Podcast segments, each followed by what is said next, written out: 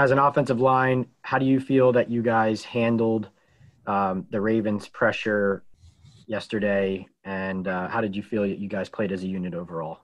Uh, I'd say overall we didn't play well. I mean, we gave up six sacks. We only ran the ball for, what, fifty-four yards. But we just got to be better all around. We got to be better at picking up pressures, you know, just all around being a, a better offense.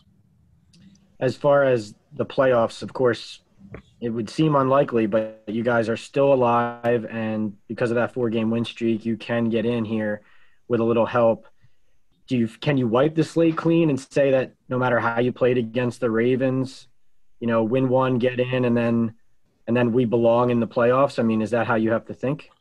Uh, you know, I'm just focused on Dallas, and we got we got to beat Dallas first, you know, to be able to even you know think about the playoffs, and then for that, you know, after we beat them, we got to you know see if Washington wins. So, you know, I'm just focused on Dallas and, you know, trying to, you know, just give give ourselves the best opportunity. All right. Nick, how connected were you to the other games in the division yesterday while you were on the train coming home? And what was it like to sort of, you know, you get on the train and you're on the brink of elimination, and you get off the train and, you know, you, you, you're still in the race? I mean, it's definitely good to still be in the race and, you know, still, still be able to go to playoffs, but, you know, we just got to take care of business next or you know Sunday versus Dallas, and you know get the get the win and see if uh, Washington or see if Washington loses. So it's uh, I mean it, it's it, it's good thinking you're going to get eliminated to you know have an opportunity. So it was you know it was a good feeling, but even though we would uh, rather have won the game and given ourselves a better opportunity. Nick, just to follow up on what Tom just asked you there, like. Can you just give us an idea? Can you just like put us in the on the train with you here? Like, did you have your iPads out watching the game? Was there like a big screen that had the Washington game on? Were you just checking your phones for score updates? Was there a lot of chatter about the game among teammates? What was that like? How were you following it? Uh, I just had the E S P N app and just was looking at that, and you know I was watching film and just kind of clicking back and forth, trying to just keep myself updated a little bit, but. Uh, you know, there wasn't too much chatter about it. We can't really be be near each other, you know, with the social distancing and, you know, all the trackers and things like that. So whatever, you're in your cart, you're in your cart kind of thing. So And and then one totally unrelated question.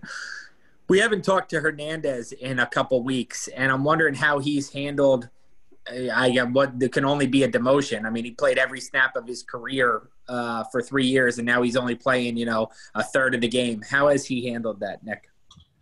Um, I don't want to speak for him, or I, I don't know how he's feeling personally, but I feel like from my from my uh, impression, he's handled it well, and you know he's done everything that coaches have asked him to do, and he's gonna you know keep doing everything he can can. So we'll take two more, Jordan, Patty, Jordan.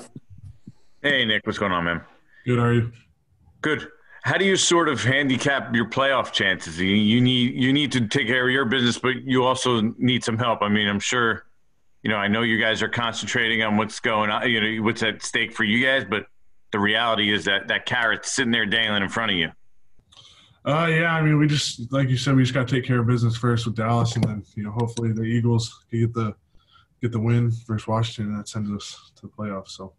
We just got to take it one step at a time and, you know, focus on Dallas, and that's going to be our, you know, our main thing of the week.